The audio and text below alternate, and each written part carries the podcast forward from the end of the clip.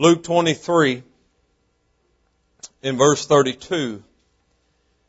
And there were also two other malefactors led with him to be put to death. And when they were come to the place which is called Calvary, there they crucified him and the malefactors, one on the right hand, the other on the left.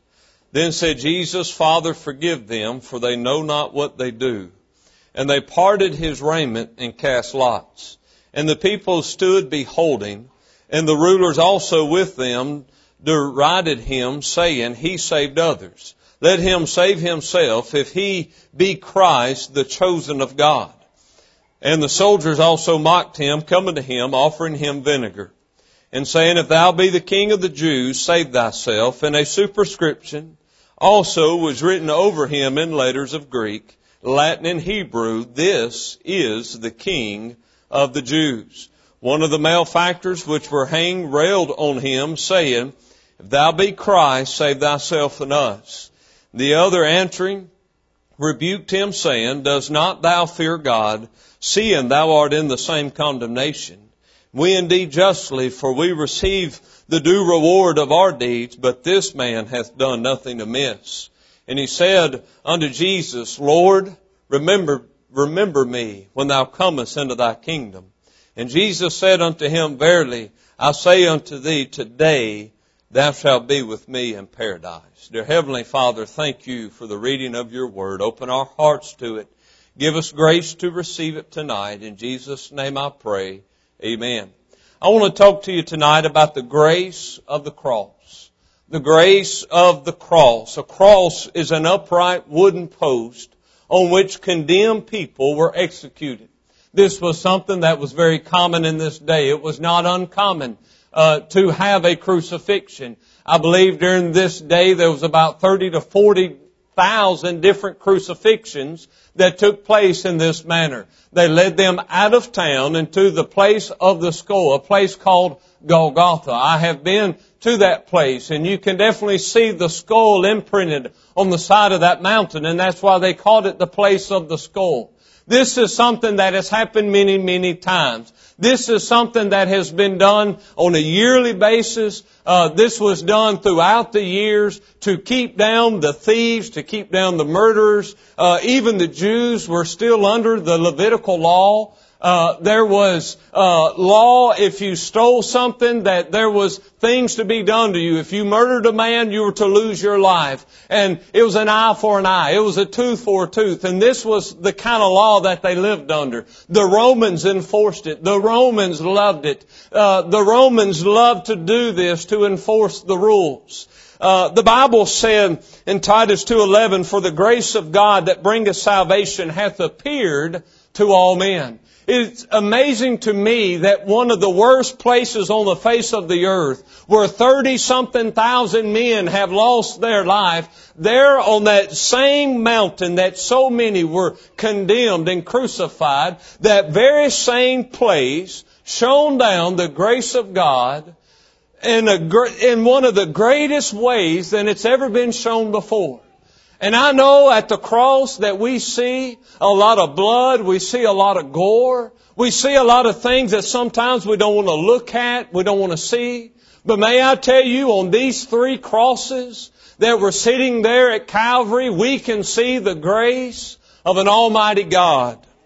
For by grace are ye saved through faith, and that not of yourselves, it is a gift of God. I want you to know what God has done for you is not because you deserve it. It's not because you've earned it, but because God loves you enough to give you and offer this for you. That's grace. It's getting something you don't deserve. And Golgotha was all about getting what you deserve. But there that day, Golgotha took a turn that is never seen before. And for the very first time in all of humanity, the grace of God shone down upon that horrible, terrible place.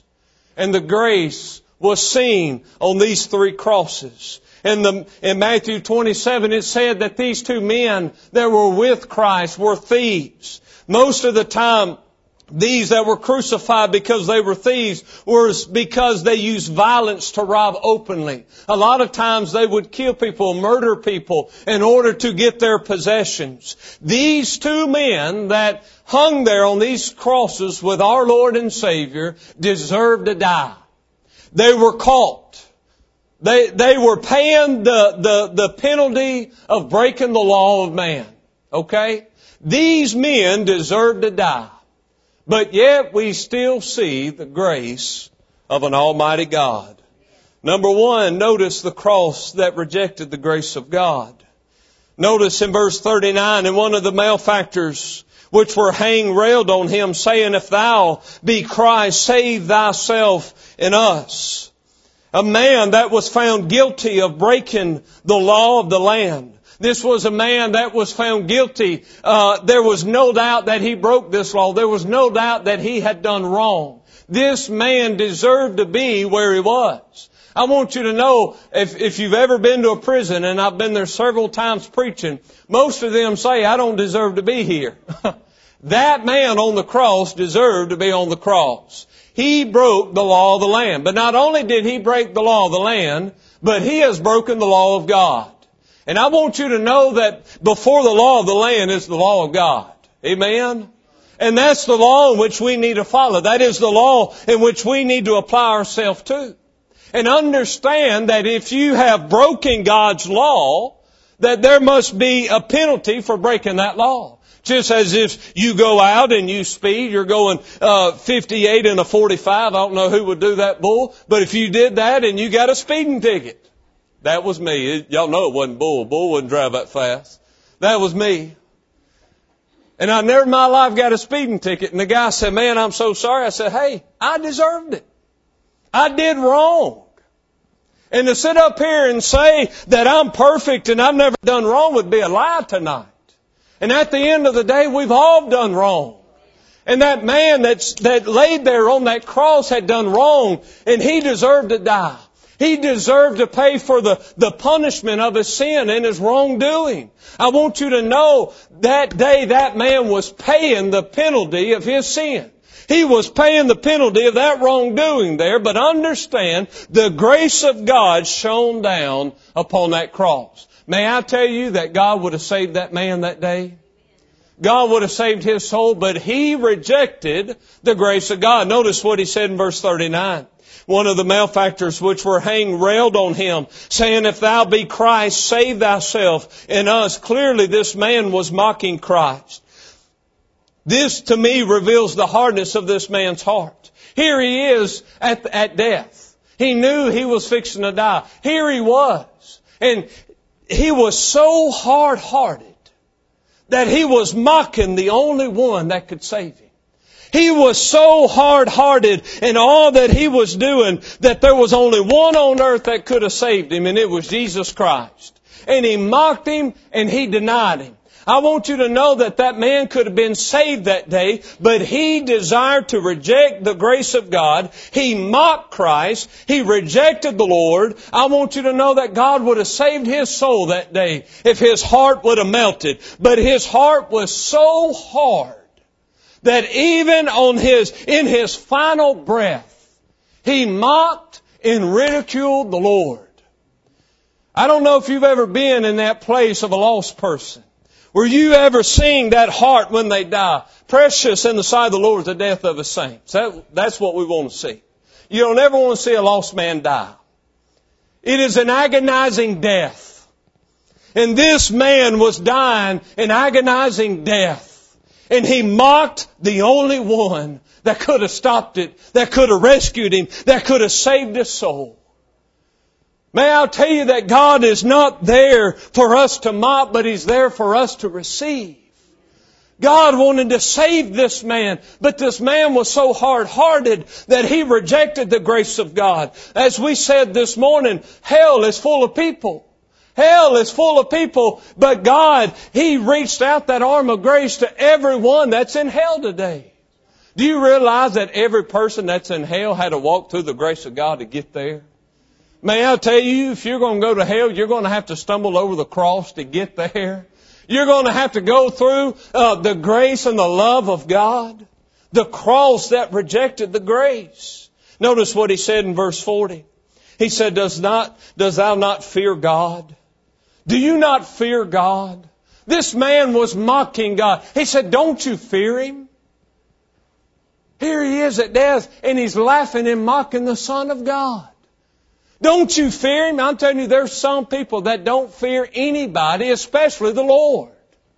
May I tell you, we need to fear God. It would do us well to fear the judgment of the Lord. Notice what he said in verse 40. But the other answering rebuked him, saying, Does, does thou not fear God, seeing thou art in the same condemnation? And we indeed justly, for we receive the due reward of our deeds, but this man had done nothing amiss. Notice the, the cross that requested the grace of God. The first one rejected it. Now this one's requesting the grace of God. This is also a man that was found guilty of robbery and possibly even murder.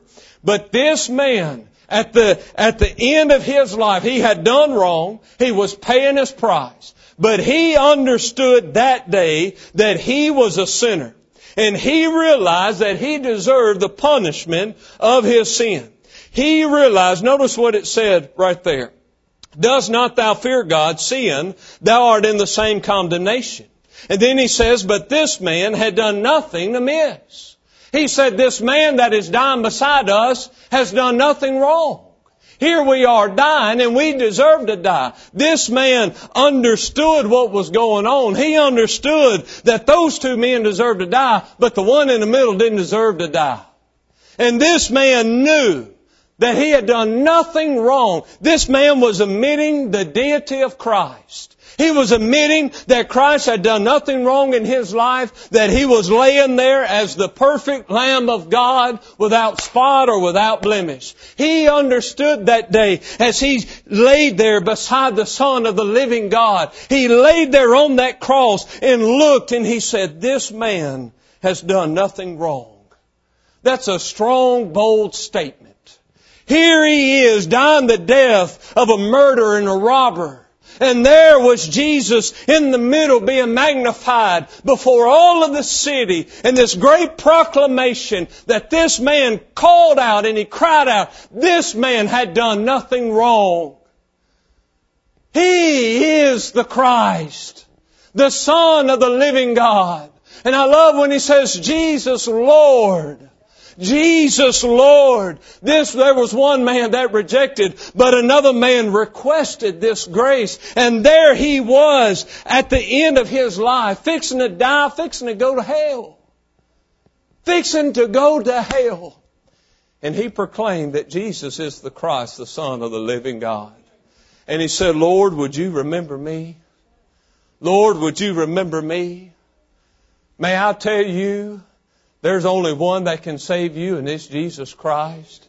We need the grace of God in our life. That man was dying. He deserved to die, but he also understood that Jesus didn't deserve to die. And I believe he knew with all of his heart that Jesus was paying for his sin debt, that he was doing for him what he couldn't do for himself. Man, what a beautiful picture of grace. And this man had done a life of wrong of wrongdoing. And at the very end of his life, he finally got to see Jesus. And he finally trusted in the Lord. I'll never forget an old man in Wells Nursing Home in Wells, Texas. I've told this story before, but every Sunday I'd preach and this man would come through and he's in his wheelchair. And he'd be within feet and he'd come right in the middle of us when I'm preaching. Sometimes he'd start shouting, sometimes he'd start hollering, sometimes he'd start singing, anything to interrupt me. that man was there to be a thorn in my flesh. I know it. And for six months this man did this. Every time I was there, I would start preaching, here he come. I'd just roll my eyes, you know. Man, what do we do? You just keep on. About six months after that, one day, he didn't do it. I thought, well, my goodness, he must be sick or something. But he was sitting over there listening. I went over there afterwards and a woman said, Preacher, I need to talk to you. And anytime I ever talked to anybody, this man always interrupted. And so I was sitting here talking to her and here he comes. And he said, Preacher, I said, Hey, I ain't got time today. Hey, I said, I'm trying to talk to this lady. And he said, I don't care. You come here. And I said, no. I said, I'm trying to talk to this. This man had aggravated me for six months. And I said, no, you're not doing it today. He said, yes, I am because I need to be saved. And that man got saved. That was on a Sunday. This man was 80 something years old. He died the next Tuesday. The very end of his life. And he finally got to see the Lord. And the Lord opened up his heart and praise God, he accepted it. The grace was shown in his life. I don't know how many times the grace of God was shown in his life, but he finally received it. I don't know how many times the grace of God's been shown in your life, but you need to receive it tonight. You need to accept it. You need to apply it. Now notice this. In verse 43, Jesus said unto him, Verily, I say unto thee, today thou shalt be with me in paradise. Now notice the cross that represented the grace of God. the cross in the middle. The one who didn't do anything wrong the one who didn't deserve to die, the one who was there for the sins of the world, the one who was there for me, and the one that was there for you, the one that God prophesied and told of in the Garden of Eden when He said the one, the seed of woman would come and bruise uh, the head of the serpent. That very Christ was there that day dying. And oh, as you go back to the story of Ruth and you think of the kinsman redeemer, there, that man in the middle laid as the kinsman redeemer. As Job prayed in all of his conflict, in all of his distress, if with boils all over and sores all over, nobody would talk to him. Everybody rejected him. He said, for I know that my Redeemer lives.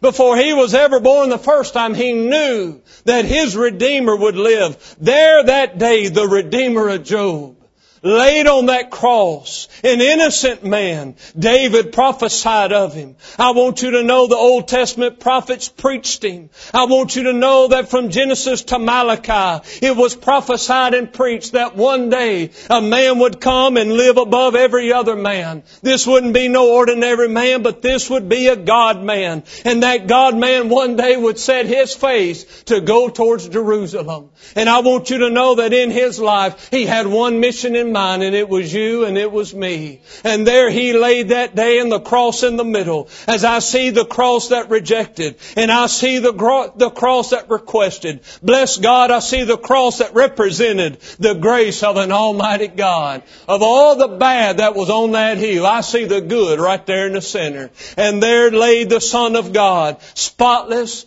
without flaw, without error. I want you to know He laid there as the Lamb of God, sacrificed with the blood running down. And bless God when that blood started running down, the veil in the temple was rent. Hello. Amen. The veil in the temple was rent. There was no more need for any high priest to go into the Holy of Holies because the Lamb of God had just spilled enough blood for every sinner in all of the world. And not another lamb was going to have to be slain. Not another bullock was going to have to be offered because the perfect Lamb of God just offered up the perfect sacrifice for sin. And Isaiah 53 said that God looked down on that cross and He said He was satisfied. He was satisfied. He was satisfied. And there that day in all of His glory.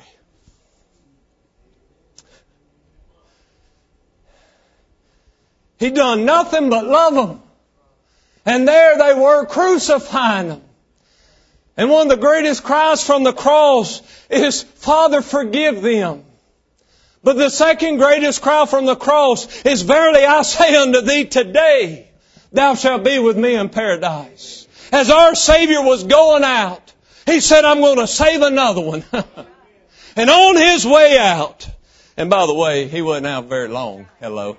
On His way out, He said, let me save another one. Ain't that precious?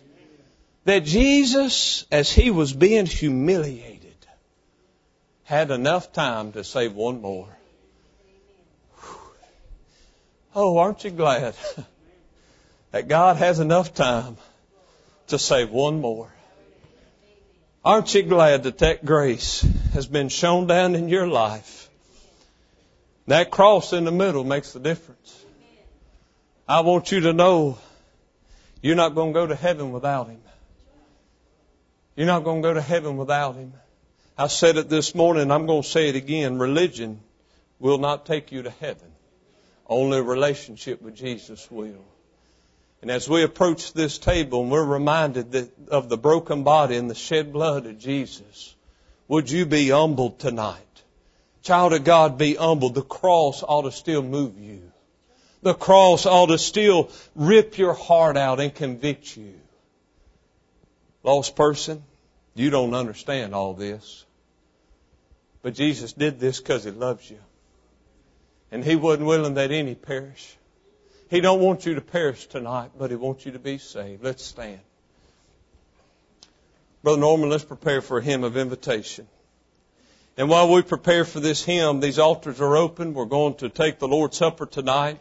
We must prepare our hearts before we enter this table. and Make sure that we're not eating, drinking unworthily of this. Make sure that if there's anything in that life that you ask for forgiveness of those sins, and aren't you glad He's faithful and just to forgive us of our sins?